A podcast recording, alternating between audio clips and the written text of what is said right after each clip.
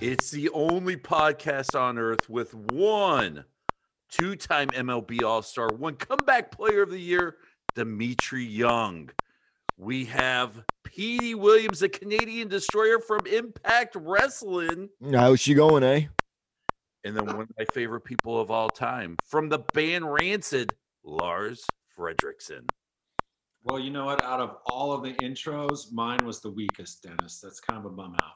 Well, hold on. Then I'll do you one better, all right? And then we got our producer, the undisputed Dennis Farrell. Dennis, say hi. Yeah, hi. Wait, I don't get a chance of redemption here with Lars? No. I'm just playing with you, Dennis. Words hurt, man. Words hurt. Well, listen, we will get to a lot of the housekeeping stuff here, kind of mid-show.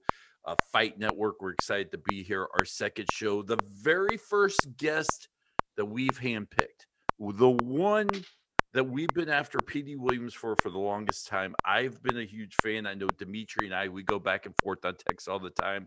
Lars was initially the guy was like, hey, for the very first female on the show, in this incarnation of the show, PD, reach out to Jordynne Grace. Make sure she be the first because we are all big fans. We love what she's doing. PD reaches out. Here she is, Fight TV Wrestling Perspective, Jordynne Grace. Hey, everybody. Thanks for having me on. First off, before we hit you with the questions, and this is the second time in two podcasts we've had to do this, but happy birthday. Thanks. Yeah. Oh, probably ate about 10,000 calories yesterday, guys. That's all I did. The entire day was eat. I'm so jealous of you. Same here. I did a lot of prep for this podcast, and most of it was listening to you on the Tommy Dreamer podcast, which Tommy's a friend of the show.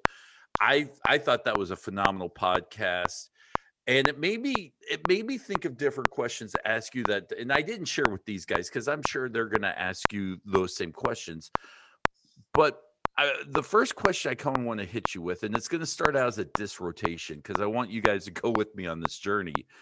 But you're married to a Ring of Honor talent, which we'll talk about here in a few. And then this whole Forbidden Door thing is opened. And a lot of us fans want to romanticize about, wouldn't it be great if Jordynne wrestled her husband? And for a lot of, and I'm a fanboy, but for a lot of us fanboys, we don't really think of, do their styles clash? Does it work? Would it make sense? Blah, blah, blah. And you've probably been hit with this question a million times. But is wrestling your husband on national TV something that you would be A, interested in, B, do you feel like your styles would mix well in the ring? So it's funny that you say that fans romanticize about, you know, the Forbidden Door, because I think even more so than the fans romanticizing it, I think the wrestlers are doing it so much as well, because like that's been on everybody's topic of conversation. Every time I talk to another wrestler is like, man, it'd be awesome if this company and that company work together, blah, blah, blah. But to answer your question, yes, I do think our styles would mesh very well together because styles clashes are what make matches. And me and John are very stylistically different in that he is a technical wrestler who literally, like, he's never done a powerbomb before, probably. I don't know, but that's just off the top of my head, probably not. And that's like, all I do is I lift people up. And we're around the same size, so I feel like we could stylistically mesh very well. So Jordynne, well, now that we're already on the topic of John, I mean, I might as well hit you with it. So I've never been like in a relationship with like a female wrestler or anything like that. This isn't a proposal to you. You're married. All right. So do you and John ever, I just want to know, like for my own brain, cause I've been doing this for 20 years. Do you guys ever talk wrestling? Do you talk a lot of wrestling, or do you guys like never talk about it, or like it just depends, or does your whole life revolve around wrestling? Like how does that work? Yeah, our entire life revolves around wrestling. His more so than mine, because he is just like, his mind is 24/7 wrestling, and he will talk to me most of the time, and I'll just like be like, you know, on my phone or something, and just he'll just talk for hours and hours, and I'll just be like, yeah, that's totally cool, blah blah blah. Like he thinks about wrestling so in depth that I don't think I could ever get on his level at this point. Like it's too far beyond me. We do also argue about wrestling a lot because he doesn't like a lot of he doesn't like a lot of like wrestling, like the high spots they do now. Mm. He likes, you know, like traditional style wrestling, yeah, like chain wrestling, that bit, yeah. Yeah, stuff like that. So that's where we differ too. Like I'll see like an awesome GIF online of like I saw a GIF of Jeff Cobb. I think it was last night. He did like some kind of crazy pop-up powerbomb, and then he did something into his finisher. And I was like, check this out. And John was like, well, what's that about? What does that do? And I was like, oh, God, you don't understand. Everybody has their own style. I mean, I get, yeah. I can understand, but okay. He loves technical wrestling. Hey, Jordynne, I'm a big fan ever since you hit Impact Wrestling. I'm a former Major League Baseball player, played 13 years, been a big wrestling fan throughout my career. So when you came into Impact Wrestling, you were just literally just running through everybody. But my favorite part was when you challenged Rohit Raju for the X Division title, and you actually won it.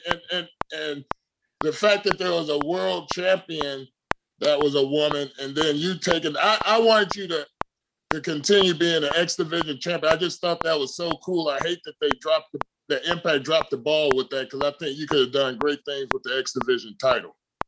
Yeah, I think the same thing, and I don't think, you know, that is necessarily over. I just think there's a time and place for it. Hopefully when there's actually fans around. Yeah, definitely that. You know, one of the things I wanted to ask is the psychology, especially, you know, because you in your career obviously wrestled women and you've also wrestled men. Do you have to kind of think about that in a psychological way when you're building the match, because of your opponent is a different gender or whatever that is? That's always been curious to me. So I don't think it's necessarily that they're a different gender. I think you have to base psychology a lot on people's size. Like if I wrestled someone like Marco Stunt, I wouldn't necessarily say I'd be wrestling around his gender.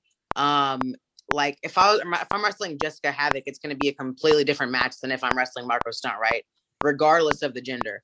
But if I'm wrestling Brian Cage, it would be probably a similar match as I'm wrestling Jessica Havoc because they're both so much bigger than me. So I think it's more of a size thing than a gender thing. Yeah, because I mean, I saw your match with Brian Cage, and that's why I was asking, because, you know, obviously the bodies are very different. You know what I mean? I'm just thinking like, well, how do you approach that? You know what I mean? And from your perspective, that's all. Yeah, I totally understand that. And I mean, you have to make it realistic. I think that's one of the biggest things, you know, like you don't want a guy to typically just outright punch a girl in the beginning of the match. That's normally frowned upon. I view you as a fan as one of the leaders in the women's revolution, even though it was tagged from a different company. That do you feel like a leader? Because I kind of feel like that whole women's revolution was hijacked by a different company, turned into a tagline, and then a marketing ploy, when it was kind of really the independent women. You were one of the ones that stood out in my mind. Do you almost feel like it became cheapened as you guys, you know, slowly moved up the ladder, became X Division world champions, and then you have another company that gets applauded because they have a Royal Rumble, which should have happened 10 years ago? I don't necessarily feel like it's cheapened. And I do feel like a leader, but I don't feel like my generation at Impact started the women's revolution. I think it started a long time ago with Gail Kim, and when they brought in people like Hamada and just girls like that. That's where I really think it started. It started a long time ago. So I don't think it's ever been cheapened. And I'm actually glad that WWE, you know, started putting more of an emphasis on their women's wrestling. So, you know, I don't hold any ill will to them at all, because I just want to see women's wrestling thrive regardless of where it's at. You know, and that's interesting you say that, because you look at, you know, wrestling nowadays, and there's not a lot of first evers anymore. It seems like everything's been done, but you were a part of a first ever, I think it was the first ever in Impact, the 30-minute Iron Man match, like, but for females. Yeah. How was that? Have you ever been in one before? I've never been in an Iron Man match at all, and we actually didn't even know it was going to be an Iron Man match until the morning of. They didn't tell us anything. It was supposed to be a last knockout standing match, And they were like, you know what we've never done before ever is an Iron Man match. And they told us, and I was like, oh my God, I've not done enough cardio for this. Like, I'm not prepared. Well, what goes into the psychology of that? Because in my mind now, you go from having to play in a 10 to 15 minute match to adding an extra 45 minutes on it without making it look hokey with a 20 minute headlock. How do you guys... can you walk me through that process of that day where that unrolls for you? So actually, once I found out that it was going to be a 30 minute Ironman match, I actually called John, because this is kind of like his expertise is super long matches. Like my sweet spot's like 12 minutes, but he usually his matches go at least 30 minutes, and he's done matches that have been over an hour before. And so when I told him that it was only a 30-minute Ironman match, because normally it's like an hour long, he was like, oh, that'll be super easy. And then basically the psychology he explained to me was like, you know, it's more difficult without a crowd because you can't work them or anything. So we just started this match slow. I think we wrestled probably like for 15 minutes, like just mat wrestling stuff. And then it wasn't like really action packed until like the last 8 to 10 minutes, and then we kind of did like a normal match so that we conserved our energy up until that point, and then we just kind of hit a sprint at some point and just tried to make the end exciting. Well, I'm kind of interested in what you have going on now with Jazz, and has she been like a mentor, so to speak, because of her longevity in the wrestling game and her going way, way back to WWE and Rodney Mack and all that stuff? Like, I know she's probably a mentor. Who else was a mentor for you as you came into this game and to where you are now? So, first of all, I love Jazz. She's become one of my favorite people ever. I knew her before she came to Impact, but since we've been tagging, she's like one of the coolest, best people I've ever met. And I hope she stays around Impact for a long time. I think a lot of people are pushing for that now. But when I first came into wrestling, one of my mentors, who's actually Canadian too, I don't know if you know her necessarily, but I know Pete. It was LuFisto. LuFisto was one of the top people that helped like mentor me when I first started. I would think I was like 5 years in when I met LuFisto, but that was kind of when I started to hit my stride and, you know, take advice more seriously. And she was one of the people that helped me along. You mentioned that, and on the Tommy Dreamer podcast, you talk about, I don't want to use the word of lack of training, but the picture you drew of how you were trained doesn't sound very typical for someone of your talent now and where you are. So, and guys, go back and listen to the Tommy Dreamer podcast with her. I don't want to give too much away here, but with that being said, how do you go from point A to point Impact Wrestling with that limited amount of training? Where was your turning point? Who stepped in to pick up where, you know, your initial training left off?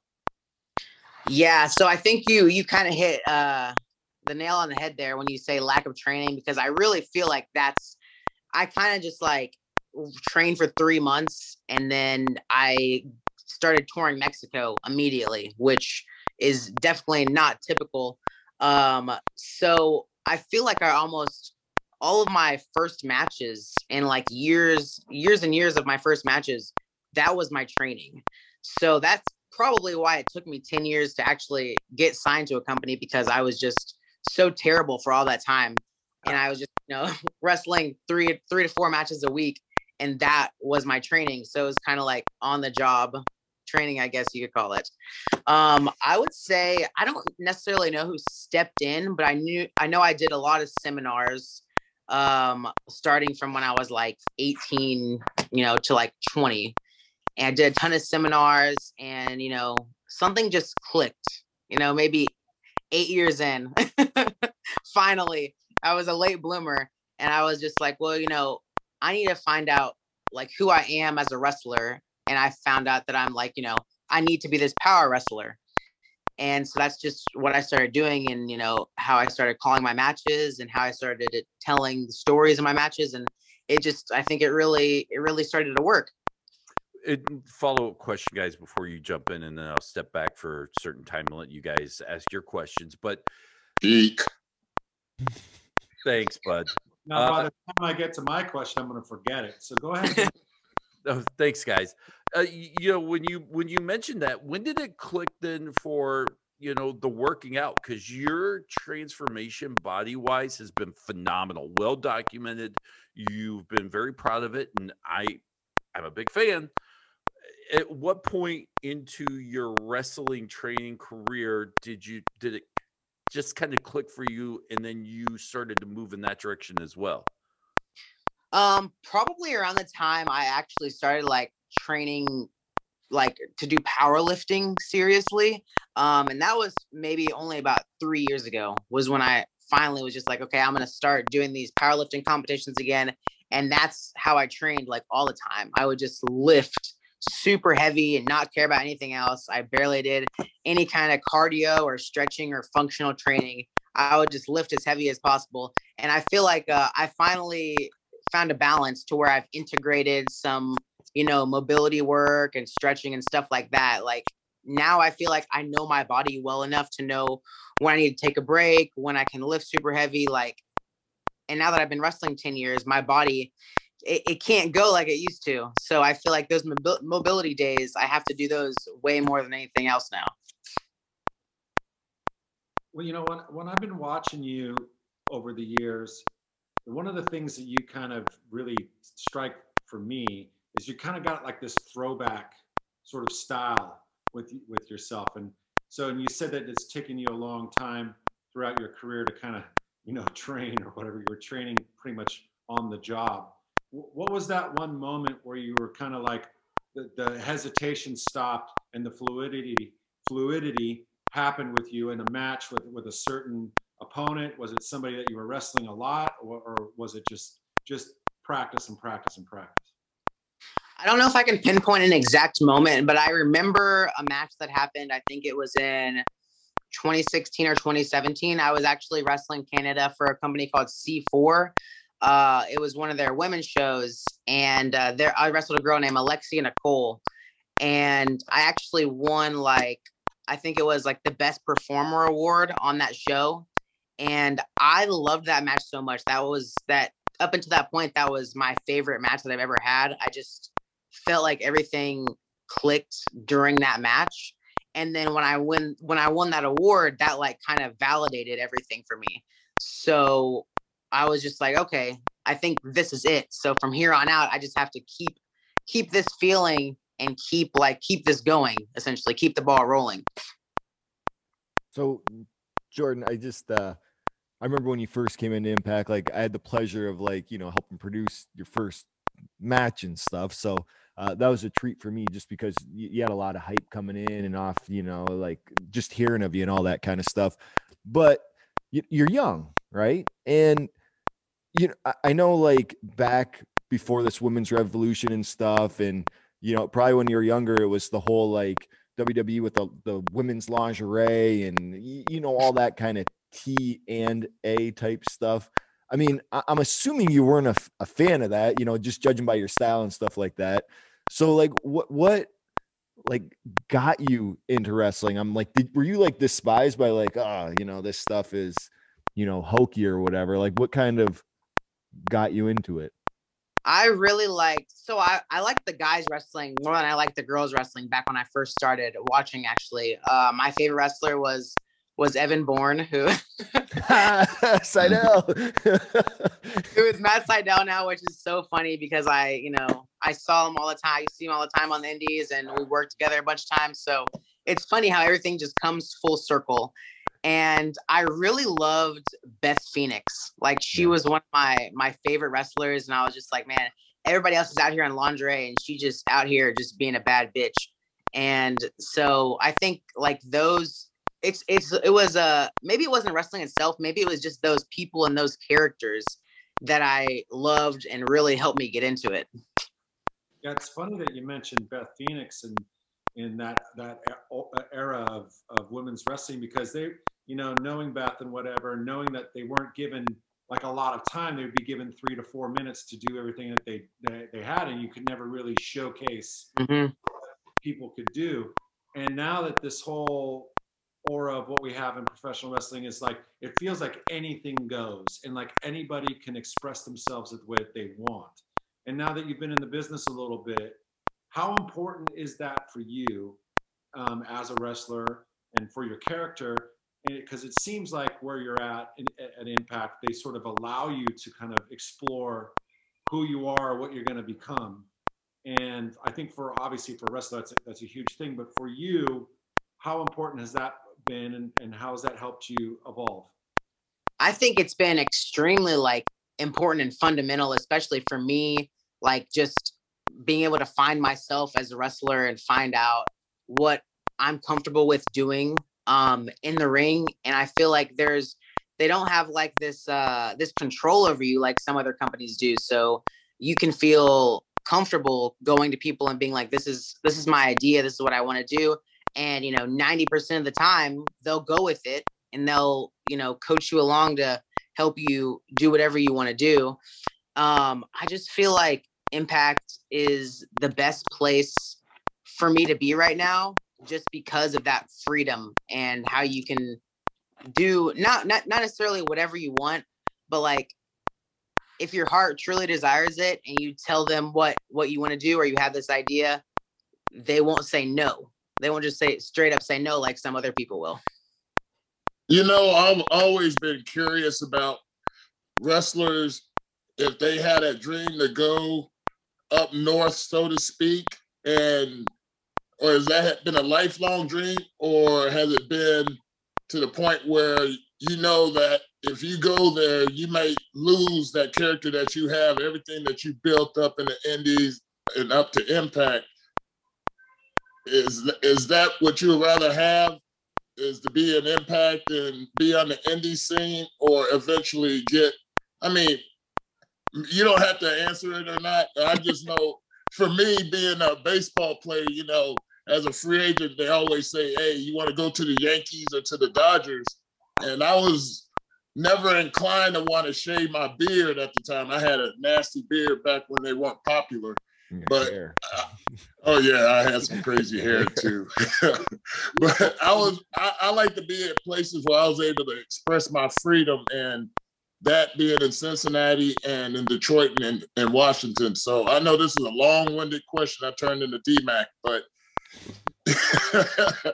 so which one do you prefer? Okay, so yes, WWE was, it still is. It was my childhood dream for forever. But that was the only option back when I was growing up. Now it's just there are so many doors that you could go through, and they're all in front of you at the same time. So, it's a handoff. I love the opportunity that Impact has given me.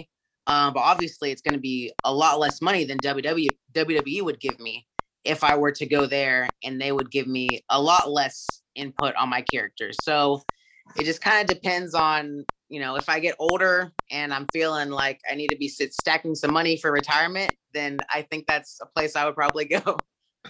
You say that, but we talk a lot on this podcast about how it seems like the mindset about going up north is no longer that's the major leagues. It's, if I sign there for 4 years, my indie bookings will go up X amount of dollars.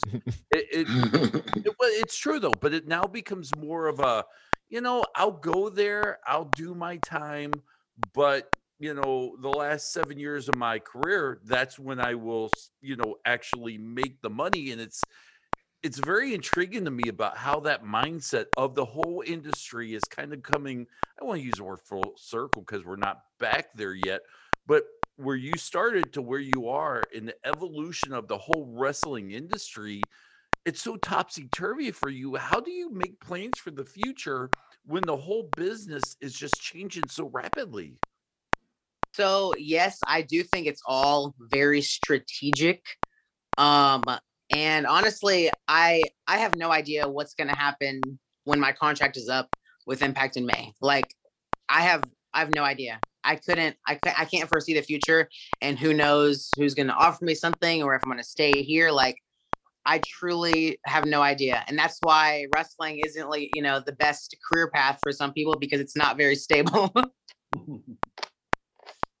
So I got one more Impact question. Just, I asked this, it seems like, to all of our guests. So when you won the Knockouts title, all right, it's that Lars already knows, right? I just like to see people's, yeah. When you won the Knockouts title, so how did that go? So, like, for example, like, did you know about it ahead of time? Did they tell you the day of? Like, you know, like, I remember how my title reigns went. Like, how'd that go for you? So I'm going to be honest. I had no idea I was going to win the title until, I think, like, that weekend. But I was actually, it's going to sound weird, but I was actually kind of disappointed, because the week before we had actually had a pay-per-view, and it was in my hometown. Oh, and I thought that I was going to win it there, and I didn't win it there. So I was like, okay, maybe I won't win it for a while. And then when I won it on TV, I was just like, oh man, why couldn't I have won it last weekend in front of, like, my parents? But, like, I got over that pretty quick. But I was just like, dang, man, I kind of wish I would have won it a little bit sooner. Yeah, it might have been, you think, so I don't know, but you think that, like, maybe, you know, they saw that match and they saw, like, you know, your you know, fire reception, however, like, you know, how the people were behind you and stuff. And they were like, oh man, we better put the belt on her. Like, do you think that's maybe how it went? That definitely could have been it. I have no idea. I mean, why they decided to pull a trigger, but I'm just blessed it finally happened. I mean, that's a pretty big win. I ended the longest reigning Knockouts reign. So it's pretty big for me. Yeah. It's huge. On a kind of piggybacking that question, is there a rivalry in your household? Because when you pick up a belt and maybe the other person in the household is beltless, do you go, you know, tonight I get to pick where we're going to dinner because I've got this thing and you don't? I know that's a goofy question. It sounds dumb, but, you know, but when one of you guys is a champion and the other one's not, does it make the other person step up their game and work harder? Is there a little kind of you know, career rivalry between you two? No, not really, because, like, as wrestlers, we know that usually everybody gets a title at some point in their career. And, I mean, it's all about timing. Mm. So, I mean, me and John were holding titles at the same time a while back. He's held a title for, almost a year now, and I've lost my title, and, like, we don't feel any type of way about it. Do you ever get in arguments with him? Do you, like, go in your mind and say, I'm going to put that motherfucker in a sleeper hold right now? We argue about wrestling so much, like, just because we have such different mindsets of wrestling.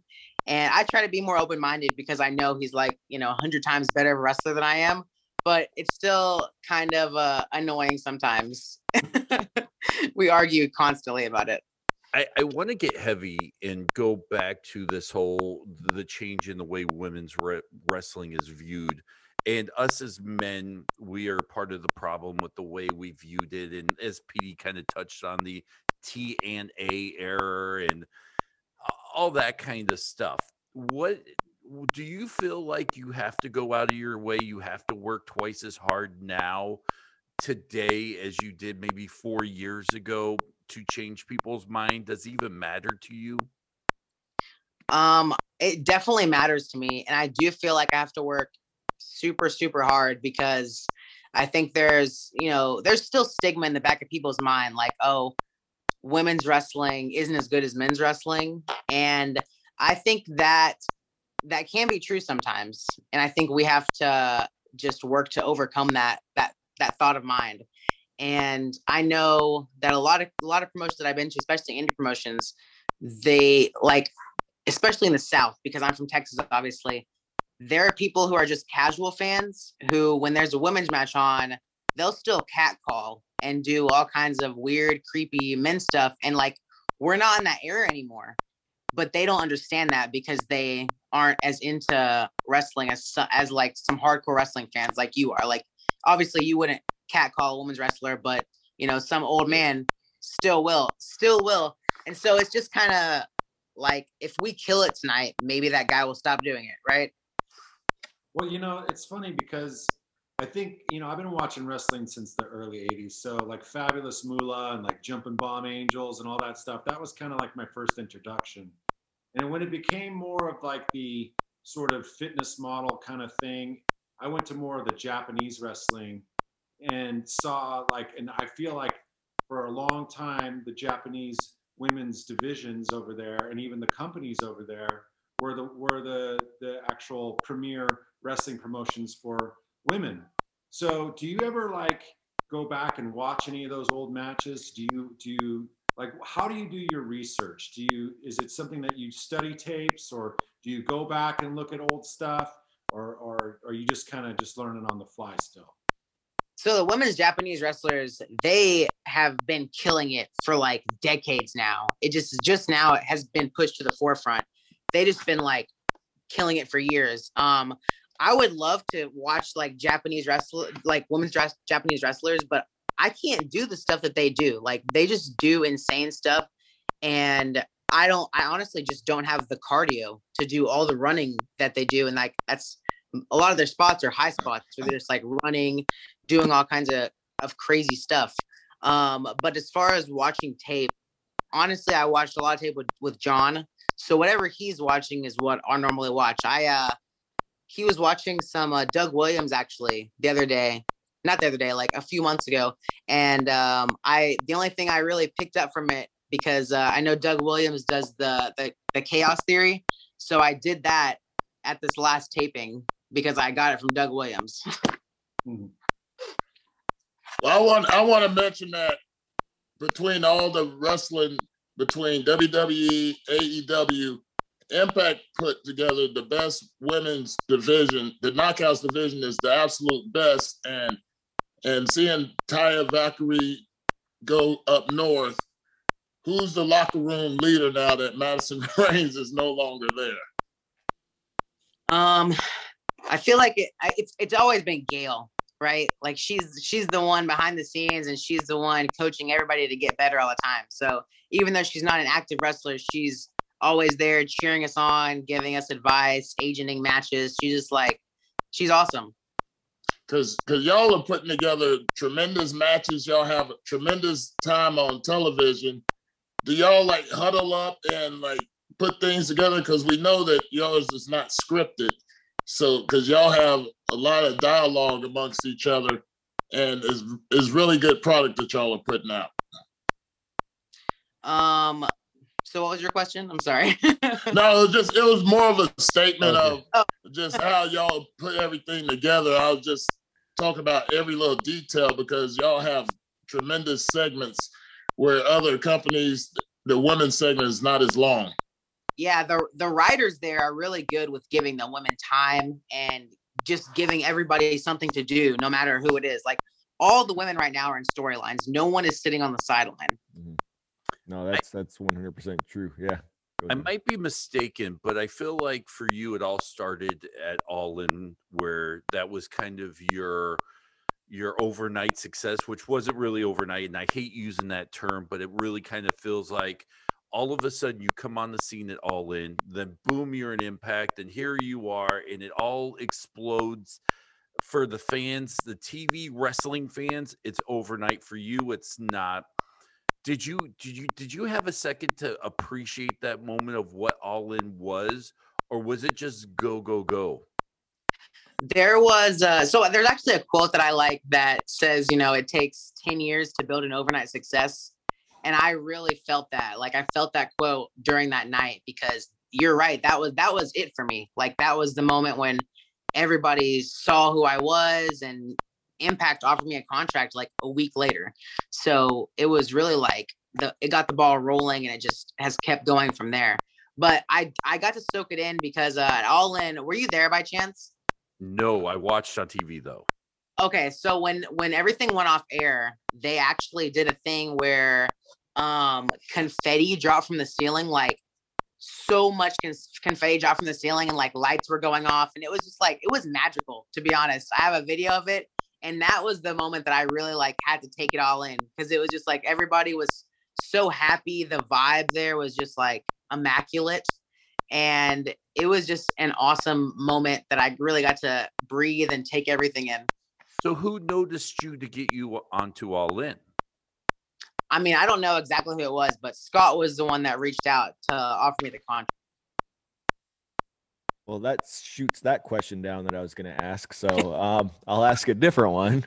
All right. So I got to talk about this thick mama pump that you kind of made. All right. Yeah. So Pete, just a little recap. Hang on, Pete. What? On the Tommy Dreamer podcast, it was brought up. She did not know, by the way, if I'm spoiling anything, I'm sorry. She did not know exactly how it got started. So I did want to get to this point. So that's why. Yeah. So like, well, I don't know. Just, I know, like one day on Twitter, I saw it. Like you put a picture on there, and I don't even know if it said thick mama pump, but you had the chainmail on. Right. And I figured you do pictures like that all the time. You just wear whatever and whatever. And then all of a sudden it blows up huge. And then somebody like merged like the three of us together. Yeah. And then, you know, and then bam, like we're all working together or whatever. So my question was like, well, I guess I could rephrase it a little bit different. Like, were you like, hey, maybe if I throw this out there, this will be something? Did you ever think it would become something? I never thought it would become something. I met Scott so many times before that, and I swear to God, he did not remember me. No, probably like, not. No. Yeah, he's just like that. Yeah, like we've worked together. He probably still doesn't know who I am. No, he knows now. Like, you know that we all work together. Yeah. We worked together twice already, so. It was funny how everything just like came together like that. I had no idea it was going to snowball into that. No clue at all. All right. Well, you know, what was funny is that we were actually booked for, what was it? Chikara first. Yeah. Right? But Impact actually like undercut him, and then we were used on Impact. Yeah, they were like, "Oh no, that's a good idea. We're gonna do that first." Yeah, absolutely. So okay, well, if you don't remember where it came from, I mean, you don't remember. Yeah, I have no idea. I mean, I think I might have put like a poll on Twitter of like, which do you think I should use as a moniker? Like a long time ago, and one of the top ones that got voted on was Thick Mama Pump, and maybe I had posted a picture and title it Thick Mama Pump, and then it just started to run rampant from there. You don't use it as much. Is there a reason for it, or is that something you wouldn't mind going back to? I use it all the time. What are you talking about? I mean, at least on Impact, it seems like it isn't brought up as much. Oh, I mean, I don't know. I think it's on my what do you call it? My Titantron, is it not? I don't remember. Does it? It doesn't say it, does it? I don't know. I produce your matches, and I don't like. Okay, I mean, maybe it doesn't, but it did for a while. I thought it said Jordynne Grace, and then I had your, you know, double. Oh vibe. Well. Oh no, it's a different one now. Yeah. Okay. Oh, so yeah. I feel justified here, guys. Hey, God. Okay. All right. Geek of the week, Dennis Farrell. And I do use it a lot. I have them say it on indies all the time. So maybe I just haven't been on as many indies lately. I wonder why. All right. Well, I got another one for you. All right. So we were just talking about All In. So I don't even know who produced that match, but like, what was the, like, was it your idea, Brian's idea, somebody else's idea? It's like, you know, it'd be great if you eliminated Brian Cage. I remember, you know, that was a big deal. That Brian was on. That he might have been our world champion at the time on Impact, or very close to it. Yeah. Oh yeah. I think he was the world champ.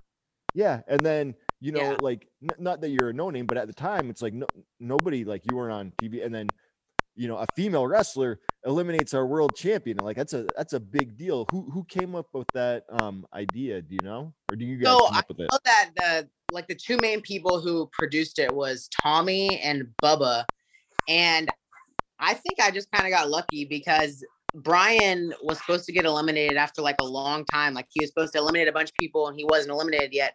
And honestly, I think I just happened to be standing around during the time they were like, okay, so who's going to eliminate Brian? And I was just standing there and they're like, Jordynne should do it. And I was like, what?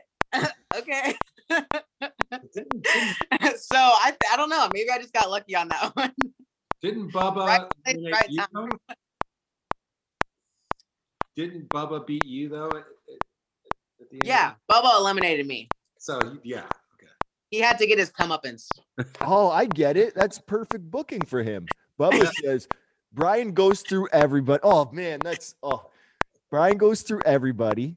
You eliminate Brian, right? He doesn't want to put himself over to say, I'm going to eliminate Brian. So who does he eliminate? The guy that eliminates Brian.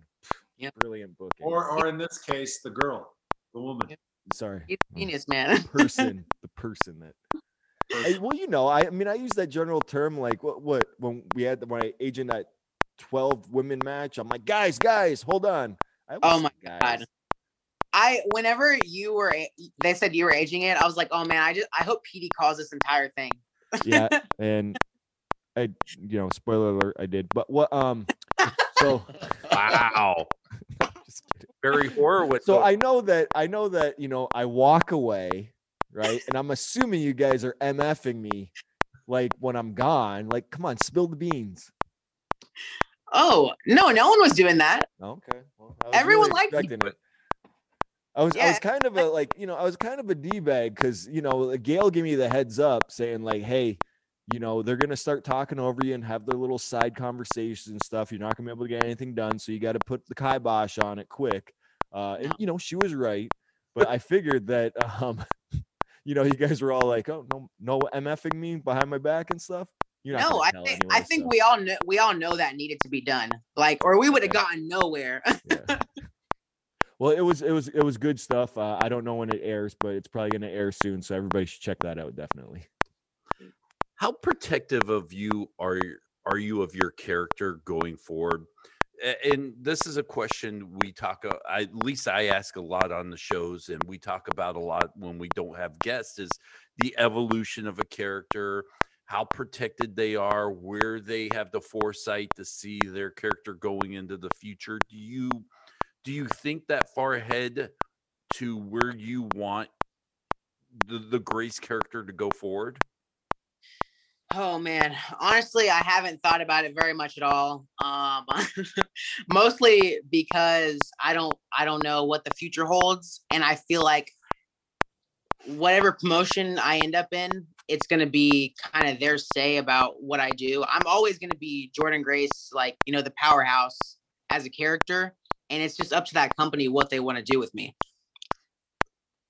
Well, I mean, I like your point of view that, that's a very, I'm just going to go with the flow. That's a company, a producer, they want that out of somebody. But I remember, just coming up with other characters and other developments and stuff like that. If it wasn't for Russo saying hey man, PD, you got to come up with something different than this Canada thing or else you're going to be, and that's when I came up with the muscle character and then the Steiner and stuff like that. Do you have any other characters in the back of your mind that's I would really like to do this? It's totally different than what my character is. It would be fun to do.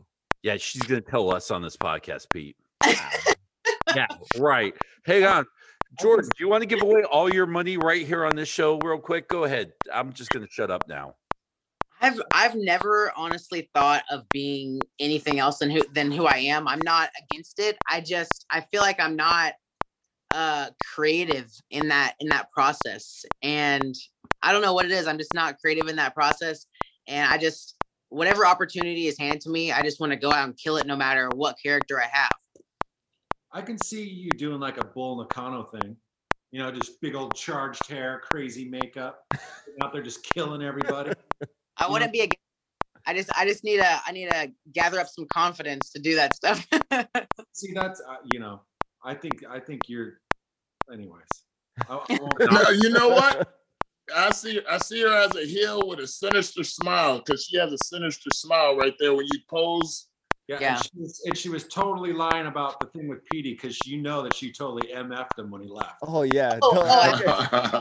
You know, I brought this up to one of the writers at Impact. I brought it up to Jimmy, and I don't think he thought it was a good idea, but I was telling him, like, I want to be the female Otis, and I want to just be eating all the time. Like, I want that to be my thing. I want, in every promo I do, I just want to be eating something. I want to be at catering nonstop. I want to come out to the ring and be like eating something with a fucking protein shake in the other hand. Like, I don't even know what that character is. Just like always trying to gain. It seems like an Impact. You could just do it and get away with it, and it becomes a thing. Yeah, I probably could, but I don't know. You know, I'm pitching that now, right? What the next time we do the Swingers Palace thing, because that's where it seems like, you know, it's like a bizarro world. Like all like rules are off. I'm like, I could totally see you like playing poker at the table, and you know, and like just eating the whole. Like, oh, that's great. Now, yeah, you're gonna get it now. Just start doing all your promos by catering. That's what I wanted to do. I was like, can we like be next to the food and I'll just be eating? Yeah, I mean, you could do all your promos with your mouth full, you know, food flying out. I mean, online there's like a very niche group of men who like call me fat and all that other stuff, and I think they would just love this. They would just like totally they would shut them up. Yeah, it would. Now I want to go back and touch on this Forbidden Door thing. And as you kind of have laid out about your being a fandom in wrestling, and I'm not going to ask you the typical, who would you want to wrestle from a different promotion? Because you get asked that on every show, everywhere you go. But do you have a thought process? Because this is all new. Us fans, we... day by day, as the industry changes because of COVID and this company's in and out, or they work together, look who showed up here. Do you, as a fan / wrestler, because I know there's, it's, you know, a balancing act there. Do you get kind of as excited as we do when you hear this company's in, this company's out, look who's showing up here, or, you know, oh my gosh, Kenny Omega just walked through the halls. Do you, as a talent, get as excited as we do as fans? Hell yeah. When I saw Juice Robinson at the last taping, I was like, oh shit, Juice Robinson is here. I was like texting John. I was like, yo, look, guess who's here? Like, I get so hyped about that kind of stuff. I just think it's so cool. Do you have a storyline in your mind? You don't have to tell us, but like the perfect Jordynne Grace storyline that would work perfect in this whole Forbidden Door angle?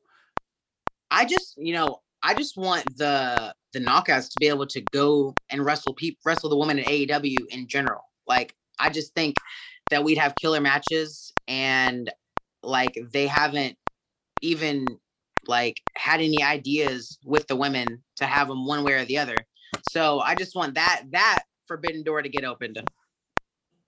I didn't even think of that. Holy cow. Yeah. Guys, we have time for about one more question from each of us. Dimitri? Ooh, I have one question left for Miss Jordynne Grace. Are you going to, Petey? Yeah. Is she gonna get the belt? Because the Knockouts division, they always seem to just get the belt one time. It's one time. Everybody gets it one time. You know, I would. I'll spoil it right now. Yeah, on Tuesday night. Okay, it's gonna be Jordynne Grace and Jazz winning the Impact titles. Okay, so let's print that and put that up there. I'm not saying. I'm just putting the pressure on you, Petey. I know. I mean, Gianna won it twice in like what, 3 months? So who knows? Yeah, Smart. Pressure's on you, Petey. Yeah. What do you have, Lars? Go ahead, Petey. My question? Yeah, sure. All right. So I'm going to ask what Dennis wouldn't ask, because I really want to know this, and you get asked it all the time, but since that Forbidden Door is open, who do you want to wrestle? I got to ask. I know. I don't know why Dennis does want to ask. I want to know. That's stuff I want to know. So honestly, at AEW, I've wrestled a lot of the girls that already signed there. I've wrestled Britt. I wrestled Penelope. I wrestled Nyla. But I think the one person I haven't wrestled and I actually came across in the Indies a bunch of times was Layla Hirsch. And I feel like we have very similar styles. And I know that she has a background in amateur wrestling, and so do I. So I feel like that would be a very interesting match. Okay. Well, I'll ask mine, Lars. I'll let you ask yours when I'm done. Impact has been very forward-thinking with its championship belts and with its women's talent. What do you think other companies need to do to fall, I don't want to use the word in line, but maybe be as forward-thinking as Impact and allow women to be world champion, as an X Division champion? I don't understand why in today's age of wrestling, Impact's the only televised company that really has done it recently. Do you think about that? And do you have an idea what, like, maybe a Ring of Honor could do, or someone else like that, NWA? I don't necessarily think that every company needs to open all their titles to women. Like, I know that's not a very feminist thing to say, but I just don't think that. I don't think that New Japan should have to feature women's wrestling. Like, if we can have women's promotions that don't feature any male wrestling, then why does New Japan have to feature women's wrestling? And I feel like that's an equality thing. Like, we can't have it both ways. And there's this argument that's like, well, if the women can wrestle for the men's titles, then why can't the men wrestle for the women's titles? And I do agree with that aspect of it. So I just feel like it's all about timing, and especially with WWE, they have sponsors who don't necessarily understand wrestling very well. And I understand the need to keep those sponsors because we want to keep paying those wrestlers the amounts of money they get paid, right? So I don't necessarily think that we need to push that thought process on all these companies at once. Lars? I want to go out with just a fun question, and I hope you don't mind. You and Jonathan in a cage, who's going over and what's the finish? Oh. I should feel ask John? No, let's ask you, and then when we have John on the podcast, we'll ask him the same question. Go ahead. I'll get him asking right now. But I feel like he would win. I don't know how he would win. I feel like he would do something smart, like he always does. He always has some kind of psychological thing that gets over with everybody, and he would just get out of the cage somehow. Very good. And make us both look good. Jordynne, where can people find you online? Do you have a pro wrestling tee store, stuff like that? You can find me on all social media at Jordynne Grace, JORDYNNE. Grace is spelled normally. And my website, where you can buy microballers, t-shirts, 8x10s, whatever else, is JordynneGraceWrestler.com. Guys, anybody have anything else to promote real quick? Dimitri, Lars, PD. All right, guys, listen. See what I did there. Once again, Fight Network, FightTV.com. Thank you guys so much for watching here on Fight. It's been a phenomenal show so far. We've had Jordynne as our first guest. We're really excited. More to come. Wrestling Perspective, anywhere you get it. And head over to YouTube. You can get the shows a day or two later there. And we appreciate all the support so far from Fight, from the Wrestling Perspective fans. Jordynne, thank you so much for hanging out. For everybody at home, the show is over. For Jordynne, you'll have to sit here for a few more minutes and let's geek out over you.